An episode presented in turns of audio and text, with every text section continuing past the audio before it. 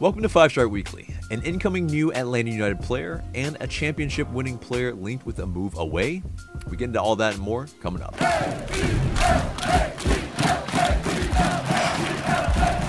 Welcome to the show, Five Star Fam. I'm AJ and this is Mark. And wherever it is you get your pods, subscribe, share, and leave us a good rating. This segment is sponsored by Thinking Man Tavern, a cozy Decatur neighborhood pub. Grab a tasty beverage from a wide variety of selections and a plate of something delicious from the menu. To go, check out Thinking Man Tavern. So the dates for the season have been confirmed for now, but the official date of uh, most of when the games will happen will be April 3rd, which is a little bit of a ways from now. But uh, the aim is to play a 34 match schedule.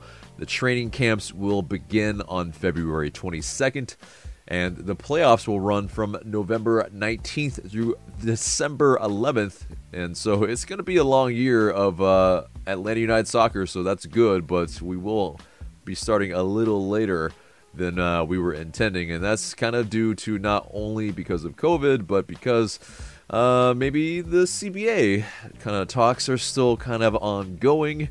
Uh, the uh, the two sides reportedly will meet again prior to Wednesday and uh, MLS is still kind of holding fast on its deadline of January 28th. So these negotiations could extend beyond this date, but we shall see. Uh, the yeah, you have some of the MLS All Star Game stuff and those type of festivities uh, that are still planned to happen in the late summer. Leagues Cup, Campeones Cup as well, and yeah, you know that's uh, ambitious still, but uh, I think you know very very interesting. Maybe how late it's going to start. What are your thoughts on you know all this news? Yeah, um, I guess you know uh, it's it's not totally surprising. I guess it's not a huge uh, difference in time. You know what I mean? Normally it would be uh, early March, late February, so it's about a month. They're pushing it back. Um, it's probably the responsible thing, you know. Obviously, uh, MLS and uh, as other sports leagues are trying to be optimistic in terms of, um, you know, trying to pull pull this off uh, while we're still, you know, struggling with the pandemic. But uh, yeah, I mean, I guess you know every everything just gets pushed back a month essentially. It's funny, like uh, when MLS Cup was played in early December uh, three years ago or I guess two and a half years ago. Uh, you know, there was a whole, you know, trying to start the season earlier so we can, you know, do all that earlier. And then we're yeah. obviously because of things out of their control, just right back where where they were before with that. Um, Pretty much. It's also, sure. yeah.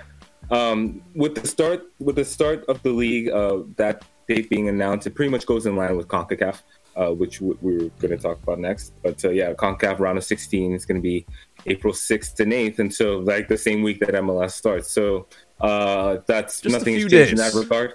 Yeah, yeah. nothing's changed in that regard either. I guess uh, the only difference now is that CONCACAF won't start during preseason, but uh, yeah. Um, y- it's a yeah, little I bit mean, better, right? But yeah, there's yeah. still a lot of complications in terms of being in form.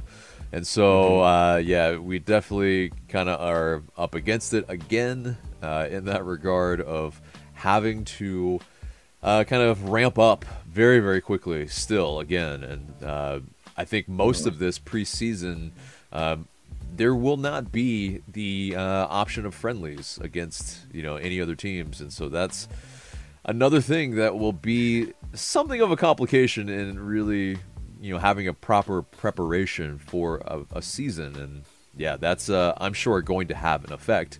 Don't you think? Mm-hmm. Yeah, absolutely. Actually, I, uh, didn't even think about that till you mentioned it, but yeah, that makes sense. But uh, unfortunately, I mean, well, we'll say. I mean, these, these early weeks are going to be very interesting because you know it's not it's ramping up for essentially playing a game every three days. Um, we'll see. I mean, probably it may not be pretty early on for a lot of teams, including LA United, but uh, right. we'll just we'll just have to see. We'll just have to see. I mean, you know, especially uh, with Gabriel Heinze, yeah, still you know like he just got in, and yeah, uh, you know, definitely it will be an acclimation period for sure, especially with his coaching style and what he wants to do mm-hmm. with the team. So it will, right. uh, yeah.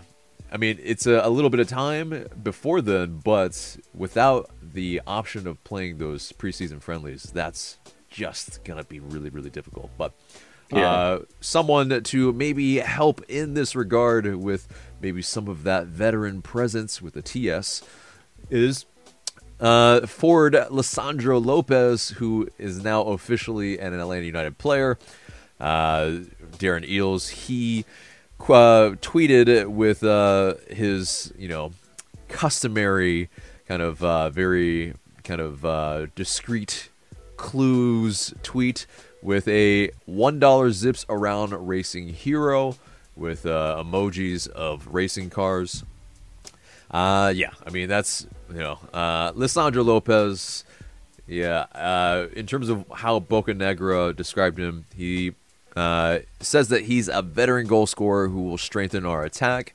We're pleased to add a player with his, experience and qualities to our club. He brings leadership and a winning mentality, having won various league and cup titles throughout his career. And we feel that he will have a positive influence on our younger roster. And yeah, definitely we do have a fairly young roster. I mean, there's uh, I think only four guys over 30 on the squad. Uh, and you know that's pretty much yeah. I mean, a lot of our very promising guys as well are uh, very very young, uh, and maybe the likes of another Lopez and Eric Lopez uh, can really learn from the likes of uh, this Lopez. But it seems like they really went all in on that uh, that veteran presence again with the TS, uh, especially even in the uh, the way they announced him. What are your mm-hmm. uh, what are your thoughts on this finally being official?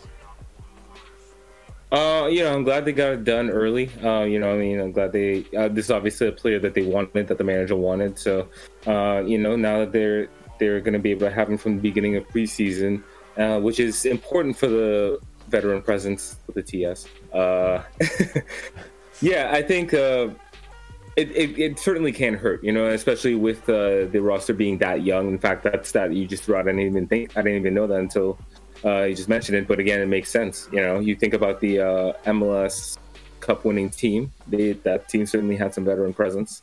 Mm-hmm. So um, yeah, I think uh, it also seems to be not too high a cost, which I think is important because you know you don't you certainly you have to think about uh, salary structure at the end of the day. So exactly. This seems so. Be, yeah, it yeah, is a uh, it is a supplemental roster. Um, you know, uh, I think spot on this the the team and.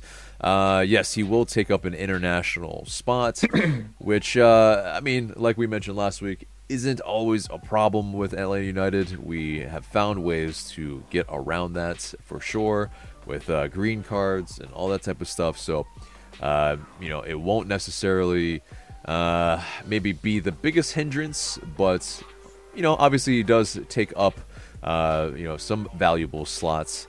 But uh, you know, is it an actual like hindrance to the the team?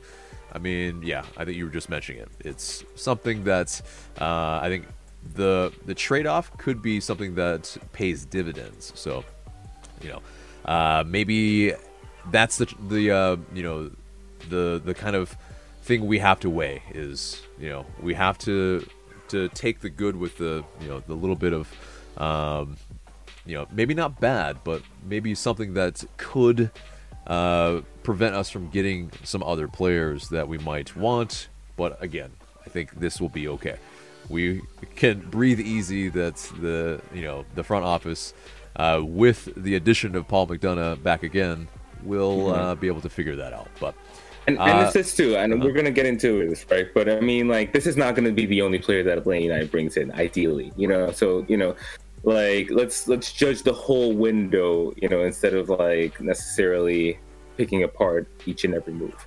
Right. And I mean, in terms of what Lopez uh, brings on the field, because yeah, we talked about all the kind of intangibles, I guess, uh, off the field. But uh, in terms of on the field, I mean, you know, he not only comes with all that experience of, uh, you know, kind of not only be able to, uh, you know, score with kind of a good efficiency, which he's done throughout his career. He's scored 17 goals in a season, 16 goals in a season for Lyon. Uh, he's also scored 17 goals in a season for Racing Club. Uh, there are, you know, I think in terms of what he can bring, uh, like it will be something different than what anybody else on the roster can really do. So, you know, that's something that I think uh, helps us at the end of the day, not only in some of the kind of secondary competitions, but definitely in the league as well. He, he is probably going to be that super sub to come on and, you know, kind of uh, hopefully terrorize some some uh, tired defenses. So yeah. Anyway, or maybe uh, occasional starts like uh, Giroud or like Giroud at uh, at Chelsea. Sure, yeah. yeah. But um, yeah, let's move on to uh, a apparent another done deal in that uh, Franco Ibarra, the 19-year-old defensive midfielder from Argentinos Juniors, is uh, the deal is done according to Cesar Luis Merlo.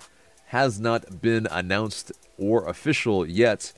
But uh, yeah, last week we also reported that uh, Alejandro Giordano said that the offer could be more than three million, with a 20% sell-on fee uh, for like 50% of his rights as well.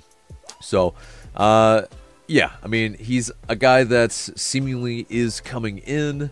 Uh, the Twitter account Tioto Football says that uh, in terms of how he plays, because yeah, there's not much video on him still. Mm-hmm. Uh, says that he is optimistic with the ball, uh, and he thinks that some will be very ready for after last season. He could shield the back line or be the go-between for Moreno, but he's not really a metronome. So yeah, I think uh, there are a lot of people that have, uh, in terms of uh, kind of stat uh, kind of sites, have said that he's I think more of a defensive midfielder, even though some people have said that he's more of kind of a central midfielder, and an 8 mm-hmm. Uh, mm-hmm. That you know he's more of a six. He's more of a guy that does the defensive things well and might not be kind of the the Nagbe guy that really keeps it clicking, press resistant type of uh, player. But uh, I think we have that with Moreno. We have that with uh, you know Rossetto just slightly, but uh, mm-hmm. yeah, I mean what what are your thoughts if uh, Ibarra is brought in officially at these prices? And uh, you know, from what little we know, because he mm-hmm. has played pretty much about ten games in his very very young career. Yeah, so I'm gonna uh, kind of quote uh, Josh Bragiansky on Twitter about this, but I wouldn't get too caught up in the in the you know the roles of six. Is he a six? Is he an eight or whatever? Um, I think that most midfielders are somewhat versatile, and depending on who their manager is, is going to fulfill a certain role. Um, and you know, and how competently they do that, how well they do that. Uh, I think it depends on, a lot on the the setup, the tactics, his teammates. And so, like for example, I think Eric Remedi is somebody who you know you could say he's kind of a six, he's kind of an eight, but um, you know his best impact is when he came in that first season under Tata and alongside Nagbe, and Nagbe and Remedi uh, formed a great partnership and were key to um, the certainly the playoff success in 2018, and I would say any success we had in 2019, really. Um, so I think that what will be interesting to see is how Ibarra fits in alongside Rossetto and Moreno and others, and uh, you know what kind of role he ends up playing. Uh, and I guess we're expecting a 4-3-3, you know, so you know, assuming he's the holding midfielder uh, in that role. Let's let's just say. Um, yeah. You know, how, how let's know how, that it will be kind of fluid, though. Of course, right, Gabriel Heinze's right. system. It's uh, yeah, very much. You know, uh, any player that moves forward, there will be a player that will uh, have to fill in that position in the back. Uh, you know, that type of thing, and it just moves very fluidly. Um, so, you know, there is not as rigid in terms of positionally that type of stuff. But um, yeah, yeah. Finish your thought though. Sorry. No, that's fine. Like, and that's an excellent point. You know what I mean? So, like, that would again speak to the versatility of um, of Ibarra and you know and the others, you know, and the Wally still they'll need to be versatile in order to play in the system. So right. uh, yeah, I guess I'm I'm just mostly curious to see how he fits um, alongside these two because I think there is an advantage in bringing in a player this young, right, and who hasn't had that many professional appearances. He's kind of uh, he's unmolded, you know, and so I think right. there's an opportunity for Heinze to to mold the young player into the type of player that he wants him to be. So right. uh, we'll see. We'll see. Yeah. I hope this gets announced soon, and I hope he, you know, he's able to train with the team soon. Yeah, malleable, if you will. Yeah, a player yes, that exactly. You know, uh, so speaking of Eric Remedi, there is a transfer rumor regarding him, and according to TYC Sports, Independiente, uh, Ezequiel Barco's old club, is reportedly interested as uh, uh, for Remedi as an option, and uh, yeah, he has worked with uh, the coach Falcioni, uh, that is the current Independiente coach, before at Banfield from 2016 to 2018. So they are familiar with each other, but uh, yeah, you know, should we let him go? Should Remedi be a guy that uh, is an outgoing transfer? I mean, I guess it would free up an international spot, right? Uh, well, actually, he uh, he does have his green card. His green so, card. Oh, okay, okay, okay. Um, yeah, I mean, I don't want to see him go. I guess it's the issue has been ever since Tata left. Really, there's always been um, this sort of question about what is his best role, where does he fit. Mm-hmm. Um, it's just one of those where you gotta you gotta trust the manager. You know, if he doesn't really feel like Remedi has a role in his system, uh, you know, I guess you gotta let him go. Um, you know, it, then it frees up a because you don't what you don't want to stick the manager with a player that he's not going to use, right? Then sure. nobody wins in that situation. Uh, so you know, if it's a case of all right, you move Remedi on to bring in another player that the manager wants, I guess you have to do it. You know, like we already right.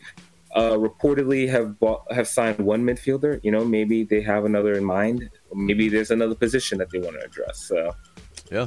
But I don't, I don't want to see him go. I would definitely be sad if he left. But you know, it's just it's one of those things that uh, you just it comes with the territory. Right. And so, I mean, it's uh, definitely, I think, uh, for me, he he's a player that's kind of kind of divisive in, in a, in a lot of ways. I mean, uh, of course, yeah, he had that impact when he came in in 2018. Uh, he kind of, uh, you know, fell out of sorts in terms of favor with uh, Frank de Boer as the manager or head coach, and uh, definitely last season didn't play very much, uh, and probably was a little bit disgruntled, but still a, a, very, I think, good servant for the club and always um, someone that's good in the you know the locker room but I think in terms of what he brings on the pitch, it's kind of just always been a little frustrating for me. Uh, he's not always been the strongest tackler for me, and in a position where he has to pretty much maybe be that lone pivot, or uh, if he's in a double pivot, he's still probably the more defensive of the you know players that are brought in, unless he's playing next to a Mo Adams. But uh, yeah, I mean, he's a guy that can keep things clicking. I think uh, you know, passing wise, but he's not as press resistant as say a Nagbe, or and he doesn't get forward as well as say you know others. Uh, as a central midfielder, he's kind of that in betweener between that kind of six and eight, and yeah, you know maybe it's in uh, Gabriel Heinze's system, uh, it could be good. But yeah, he's always been that guy that's just more. Um, he's that bulldog that just runs around and uh, you know really can press from midfield. But uh, you know, I think ultimately there's just not enough uh, on a consistent basis for me to I think warrant if he is going to go. Then I think we need to let him go, and so you know depending on what we can maybe get for him as well, it could help kind of replenish the coffers a little bit as well uh, for us to get maybe more of a better fit, uh, especially when we have a lot of, I think currently we have a lot of misfits in our midfield. Uh, we have a, guy, a lot of guys that's, I mean, and it's probably because of MLS reasons that, uh, you know, we can't bring in guys that can really do it all, you know, and uh, that's kind of just kind of the nature of the, the beast and the league. So, but um, yeah, I mean, I'm still a massive fan of the Shemetti, but it's just uh, just very difficult for me to, I think, justify continually having, you know, Eric Remedi kind of when he, eh, you know, he's if he's not being played very much, then yeah, we might as well try to get something. Um, so let's move on to uh, a congrats for Miles Robinson and George Bello for making the 25 player U.S. men's national team roster. And that's in advance of the USA versus Trinidad and Tobago match on January 31st in Orlando. And congrats again to Bello for pretty much being the first Academy player to make the U.S. men's national team. That's huge, and uh, that's uh, you know no, uh, you, you, can't shake a stick at that. That's really I think something that's um, you know big for the academy and the club. Uh, Greg Berhalter, the uh, the head coach of the U.S. men's national team, has mentioned though he does have a lot of work ahead of him to probably get a starting spot. But the fact is, you know, he's on that roster, and uh, I think big congrats to our homegrown for that. But uh, yeah, I mean, f- for you being a you know a you know TNT feller, I think yeah. you, you were born in uh, TNT, correct? Yes. Yeah, I lived there until I was 11. Right. Uh, how do you think that's that match is going to go? Um, I mean, the U.S. should wreck. Honestly, like uh. Trinidad and Tobago, uh, kind of falling on hard times as the uh, the TTFA. Um, mm. You know, they were almost like reprimanded by FIFA and oh.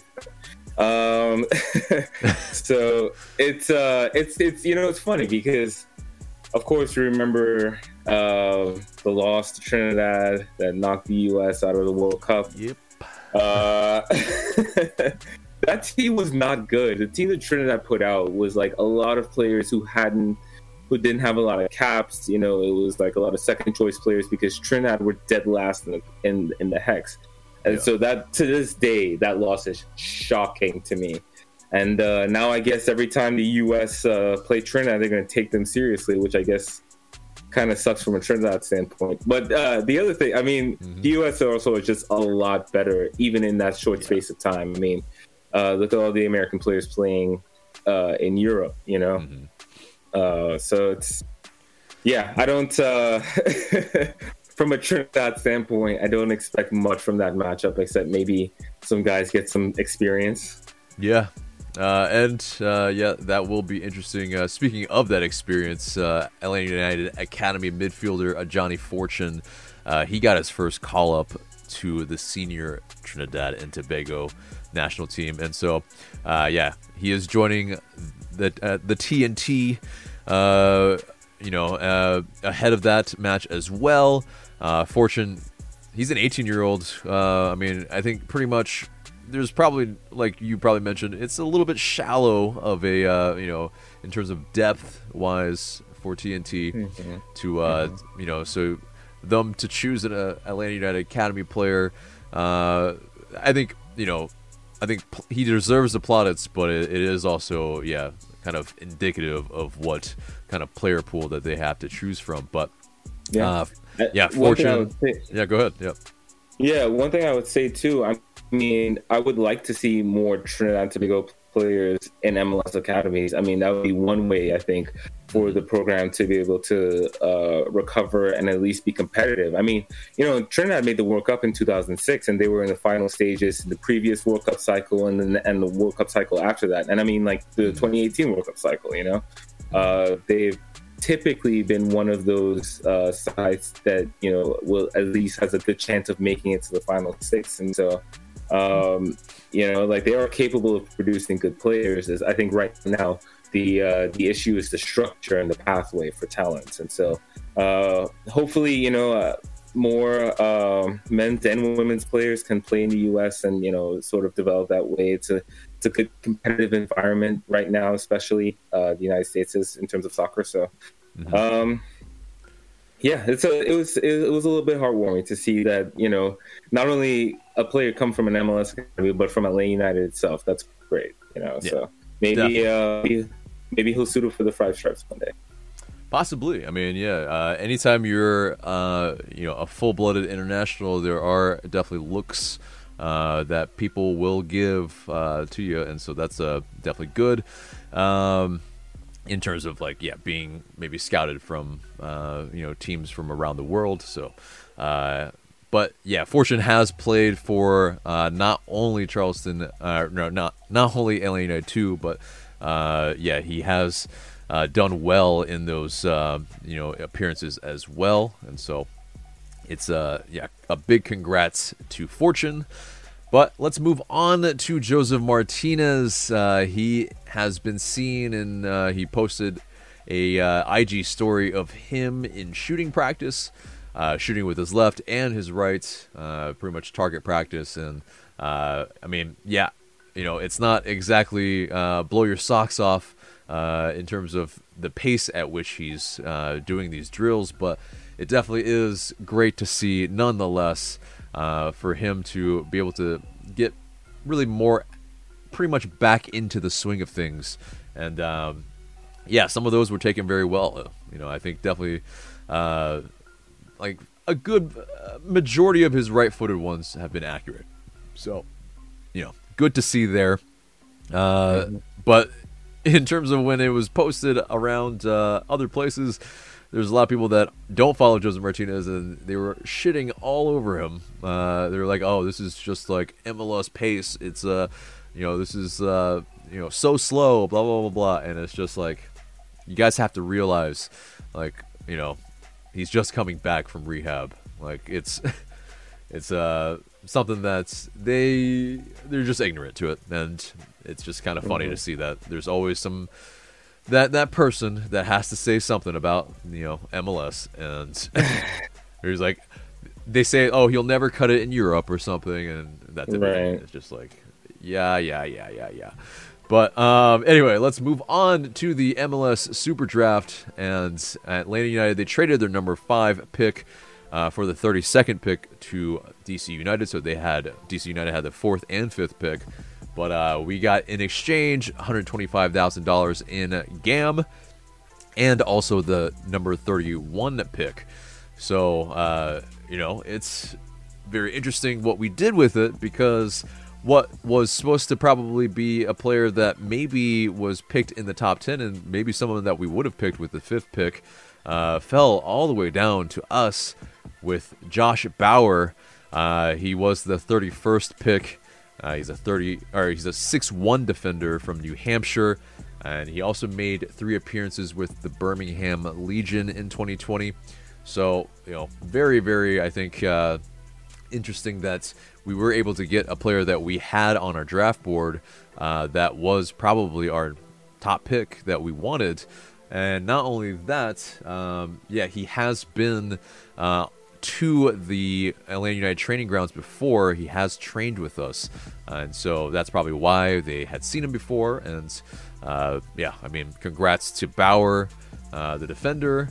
Uh, and also, uh, we were able to pick with the 59th overall pick, uh, Aiden McFadden. he's a 5'10 senior from Notre Dame, and he is an attacking midfielder, a guy that some have likened to Jon Gallagher as a guy who not only works hard, uh, can play across uh, pretty much the front four positions, and uh, a guy that can create, you know, his own shot and uh, you know get some goals for the team. So, uh, you know, a good project as well to get in the super draft, but definitely, I think you know, in terms of uh, maybe need. Are these guys that you see that maybe could break into the first team this year? Um, not really. I think that uh, in both position groups, you have players that are probably ahead of them, players who you know even at their at, at a comparable age, coming out of the academy and so forth, right?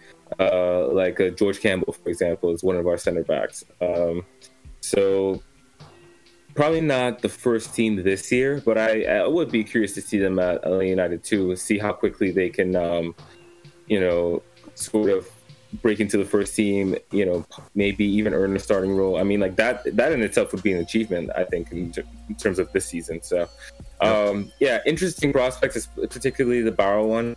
Um, you know, when prospects fall, it's like, what does that even mean? You know, like who, sure. you know, who's prioritizing what at the top of the draft or whatever. Mm-hmm. Um, I think a lot of that is guesswork, but it, it's certainly an interesting prospect. I mean, I like seeing six one. You know what I mean? That's sure. not a you're you're you're getting an athlete. You know that. So, right. um, yeah. I mean, we, you know, I open expectations for these guys. Really. Yeah. Uh, so let's move on to also another player that had formerly played for United 2, Daniel Steedman. Uh, he has been chosen by Austin FC as the 28th overall pick. Uh, and so he played 16 games for United 2 last season. Uh, and uh, yeah, I mean, that's a pretty frequent squad player for United 2, but maybe in terms of, you know, an overall impact type of uh, player.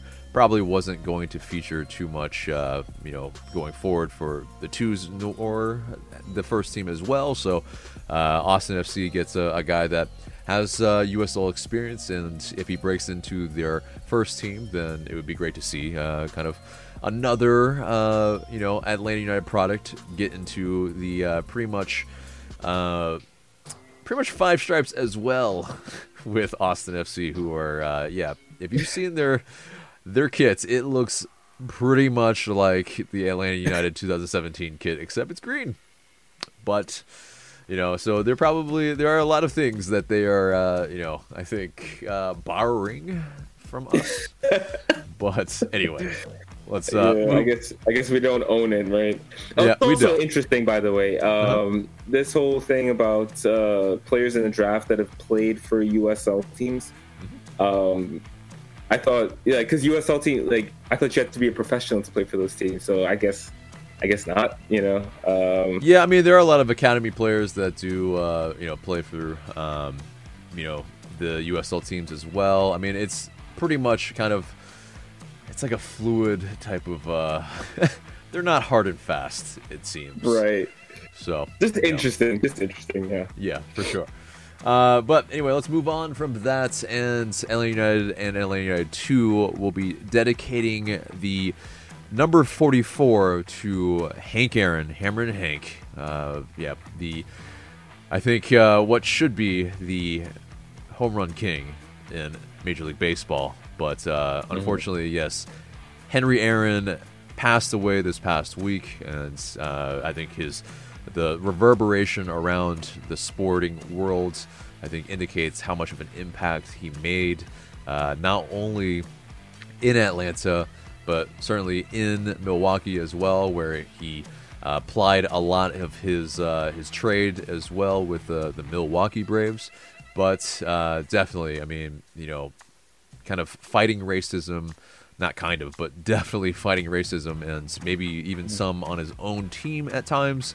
Unfortunately, uh, there are you know just I think major things that uh, you know Hammerin' Hank was able to do for the sporting world for uh, Black Americans and probably uh, black people in the sporting world all all over the world. So uh, I think this is huge. It's only for the season, which I think a lot of people had some, you know, uh, uh, I think problems with like why is it only this season? But I mean, I think mm-hmm. you you you don't really see a lot of numbers being retired in soccer in general, anyway. Right. And so right. uh, this is something that's definitely a little bit different to begin with. Mm-hmm. Uh, but if you know they can hedge their bets essentially, they can if it goes well, then maybe they can extend it a season or make it forever. But uh, you know, it's one of those things where I think it's a good first step. They don't have to, you know, I think dedicate it completely. I think the. Braves, you know, them yes. doing that, that's absolutely, you know, right. That's that's and that, it was already done anyway. But yeah, I was I was actually yeah I was going to ask you yeah his number is retired for the Braves right because it absolutely exactly. should be yeah. Right. So, so yeah, um, you know, any thoughts on uh, you know the number forty four being retired for Hank Aaron? Um, I mean, I think it's a good step, and I agree with you that it doesn't have to be extended beyond this season. You know, like because uh, I think the Falcons and the Hawks are doing it too. Um, I think you know an acknowledgement. You know, you use this season as like a celebration of his life, but you always remember him. You know, like you you won't forget him and his impact on the city. And like I said, it's most relevant to the Braves anyway. Um, I just wanted to say a word too about you know I was just thinking about uh, black players in baseball, you know, and at one time, and you know, specifically African American players, and um, at one time it was a more uh, you know common thing. You know, you don't see it as much anymore, and I think there are different uh, uh, demographical reasons for that. But you know, he's um, yeah, a lot of a lot of black players had a huge impact on the sport, and Hank Aaron was right up there with them. You know, he's a hero for a lot of Black Americans and a lot of Black American baseball fans. Uh, so it's uh, yeah, it's it, it hurt. I mean, like you know, at least he uh, got to live a full life, so to speak. You know, but. Right. Mm-hmm. Um, you know, it's just when it, it, still shocks you. Yeah, like just like you you think he's gonna be around forever. Yeah, right. He, he seems so. like uh, you know, just a, mortal being, but I think his memory will be definitely immortalized, and that's uh, that's mm-hmm. without a doubt. Uh, so yeah. let's move on to uh, something that's, I mean, uh, I think a little happier for sure. Um, so Miguel Almiron, he scored for Newcastle against Leeds United. Uh, unfortunately, it was a 2 1 loss. But uh, yeah, Newcastle has been struggling. But uh, Miggy has also been kind of, uh, it's been difficult for him to kind of uh, get into the side at times. But his celebration uh, kind of indicated that he might be having a baby. So, congrats to the Almirons for uh, you know getting pregnant, and uh, yeah, I mean they will uh, pretty much. It will be very interesting you know, like if they stay in England, how this kid will uh, will grow up in, you know, is he going to be a magpie? Is he going to be, you know, someone that speaks with that that accent as well? It would be hilarious. It would be hilarious, but uh, probably not. Probably, I highly doubt that uh, he's probably going to stay there for that much longer. He's probably trying to make a move. But anyway, uh, or his so, agent, yeah, yeah, definitely his agent for sure. But uh, anyway, so that does it for the news, and we will have a mailbag this week. So, uh, yeah, you guys send in these questions through IG Story, so please continue to do so. We might answer your question in the future. But first question comes from John Barton, 35. With 28 appearances in 2019-20, does Lisandro Lopez still have a lot to still have a lot left to give even at his age? What do you think? Depends on how you define a lot. You know what I mean? Like, I hope we're not expecting him to play too much. You know, like you said earlier in the show, super stub, maybe occasional start. I think um, his his presence is the most important thing. It's, it's like the biggest draw for uh, Atlanta United making that move. Um, so I mean, like I think if you manage his minutes, you can you get a high impact. But if you you know, it sounds sort of that thing. It's like the more he plays, the less impactful he'll be. So NC will have to try to strike the balance, I think, in that regard. Yeah, and also make no doubt about this as well. That uh, pretty much Racing Club fans were very distraught to see him go. He was their captain.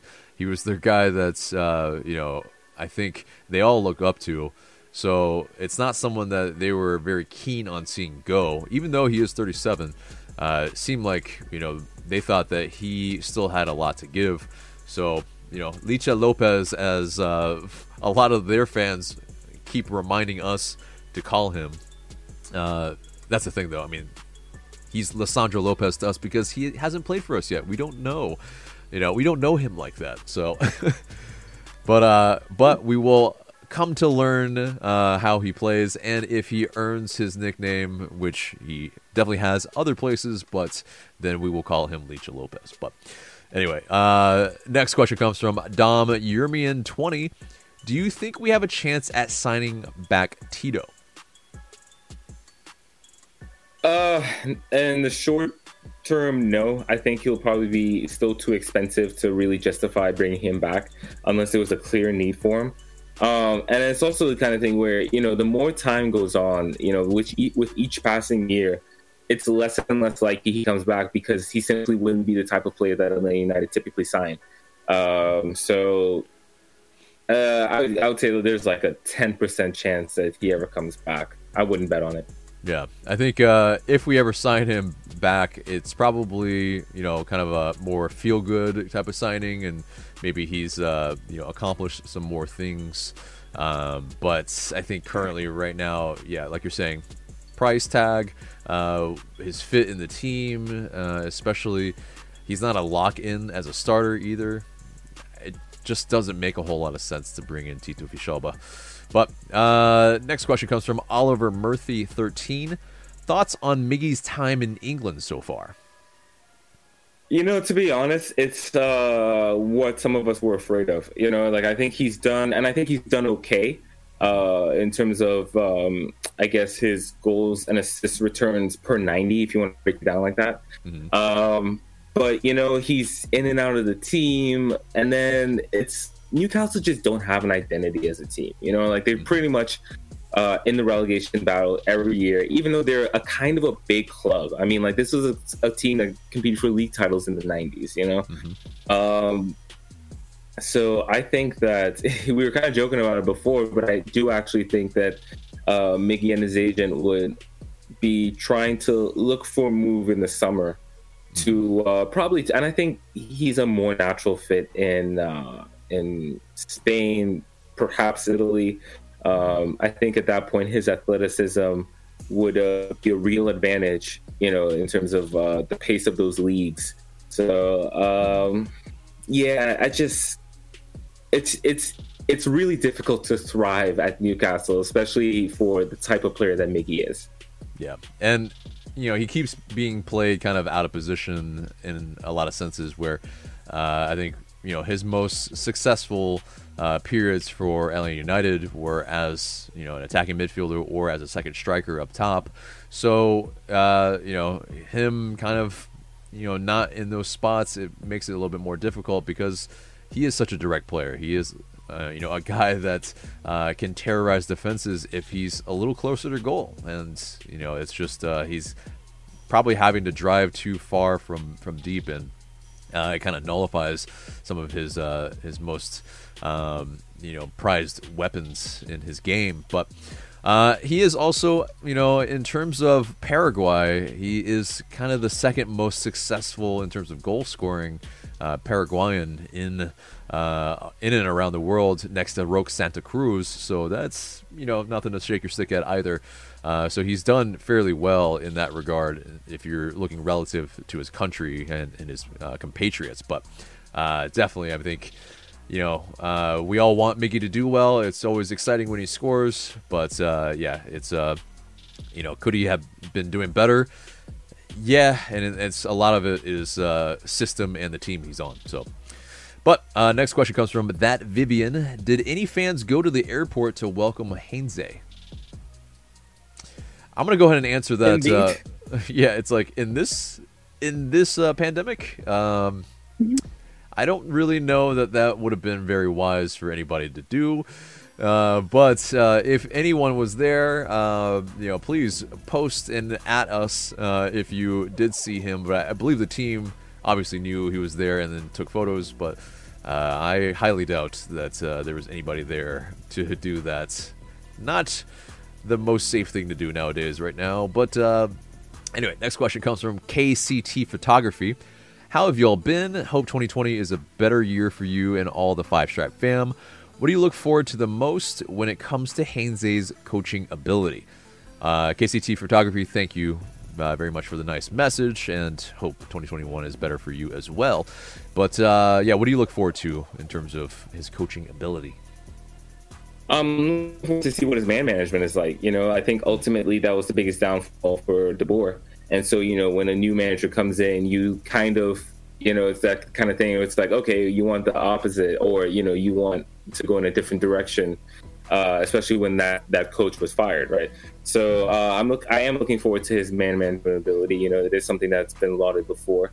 His ability to develop young players is also something I'm uh, curious about um, you know, that'll certainly be important for us, especially with this particular sport. So yeah, that's I think that's what I'm looking forward to the most. Right. Yeah. Uh, definitely. Uh, I echo what you just said, and also I think um, you know I think his system is going to be very I think something that's going to be exciting for a lot of fans. Uh, just the the pressing, the counter pressing, the uh, kind of fluid system. It won't be as rigid as uh, Frank de Boer, so it's something that is uh, something that I'm very much looking forward to. Uh, especially if you if you watch Leeds or if you watch you know uh, some of the other teams that he's or coaches that he's inspired by, it definitely is like something that you want to see Atlanta United be able to do because it's it's very exciting. But uh, next question comes from Merkaba Gaming. Uh, what are the realistic expectations for a successful season in Heinze's first season? Uh, playoff, playoff berth. You know, uh, has the uh, I, am assuming we're going back to the old uh, playoff structure with six teams from each conference, but uh, six or seven. Uh, but yeah, I think that's fair. You know what I mean? Um, in terms of putting together a run or whatever. And no, I don't know about all that. I mean, we'll have to see how the team develops as the season goes along. Because, uh, I mean, they're going to be kind of learning. And, you know, like we talked about before with no preseason, um, they're going to be kind of learning from day one of the season actually starting. So, hmm. um, yeah, I think, uh, you know, we, we do have a talented roster. And uh, theoretically, into, you know, is one is a top coach, one of the top coaches in MLS. So um, I think playoff would be a reasonable expectation. Yeah, uh, I agree there. Uh, I think realistic uh, and maybe also want maybe different things, but um, I, I, want us to be able to get you know some top four. Uh, I think that would be uh, you know at least in the Eastern Conference is what I mean, but that would be mm-hmm. definitely I think uh, realistic and something that would be, I think, constituting a successful season. So, uh, next question comes from Ethan Boken seven seven six. If you could add a six to Atlanta, preferably a designated player, who would it be? He says, I would add Fausto Vera. So Fausto Vera, uh, interesting player. He's a uh, Argentina U23 player, 20 years old, plays defensive midfield uh, according to Transfermarkt, has a 9.9 million uh, market value, and so definitely a guy that's uh, you know is going to cost a good bit, uh, but definitely seems to have a lot of potential and has played uh, 16 or so games in the league for Argentinos Juniors. So a guy that's maybe ahead of Franco Ibarra uh, in terms of that, and I guess if we wanted to go that route. Um, you know, spend that much on a defensive midfielder, then he would be a decent shout. Uh, for me, I would go with maybe uh, Gustavo Assunção. Uh, he's a Brazilian defensive midfielder. Uh, yeah, he plays for FC Famos, Famalicão. I'm not uh, Brazilian, nor do I speak Portuguese, so uh, apologies for butchering that. But uh, yeah, also seems to be a very promising player. 20 years old, is part of the Brazilian U23 squad as well, and uh, has a good bit of experience uh, in that league. So that's my shout. Do you have a shout? Um. Yeah, Maybe okay, a so Moises Caicedo that uh, right, right, right. Still so has not signed with Brighton, but is close. Uh, okay, okay. Um, so two names that come to mind. Like I can't, you know, speak on South American talent in terms of identifying um, a defensive midfielder specifically, but uh, but I'm sure there's a lot of good ones out there. So sticking closer to home, you know, we were linked with Jonathan Gonzalez before. Um, that is certainly a player I would be excited about uh, Elena signing, and uh, and then stay even in the league uh, LAFC's Eduard Atuesta, I mean, they would mm-hmm. never ever let him go. But like, if for whatever reason, like if Atlanta could somehow uh, pull off that uh, that purchase or that would be a coup. yeah, I mean, that would be amazing, right? Like if because that's the thing, like when you're dealing with another MLS team, you can't even really use real money. You have to do like Garber bucks, which like there's no amount of Garber bucks that's uh that would be worth it. I think for LAFC to give them up, mm-hmm. but. um yeah, that's a player that I really like and uh, would love to see in the in the five stripes. Yeah, and uh, yeah, I mean, I think at that point, if we uh, spent those type of Garber bucks, we might arguably have to bring him in as a designated player. So yeah, would make a little bit of sense there. Uh, but uh, next question and last question comes from Bartimus Prime 19. If you could change one thing about our crest, what would it be? Mm, you go first because I. Yeah. Uh, Okay. So, uh, I mean, I think it's a very, very attractive crest already, uh, and if uh, if it was a little bit more like a, a shield, I would uh, I would appreciate that. Maybe um, you know, it, I like those uh, obviously because you know Arsenal and all that type of stuff. But uh, I think the the thing that we could add the most that I would appreciate would be another star. So maybe a couple other stars. what about you, Mark? AJ with a diplomatic answer. Uh, Um, uh, it's.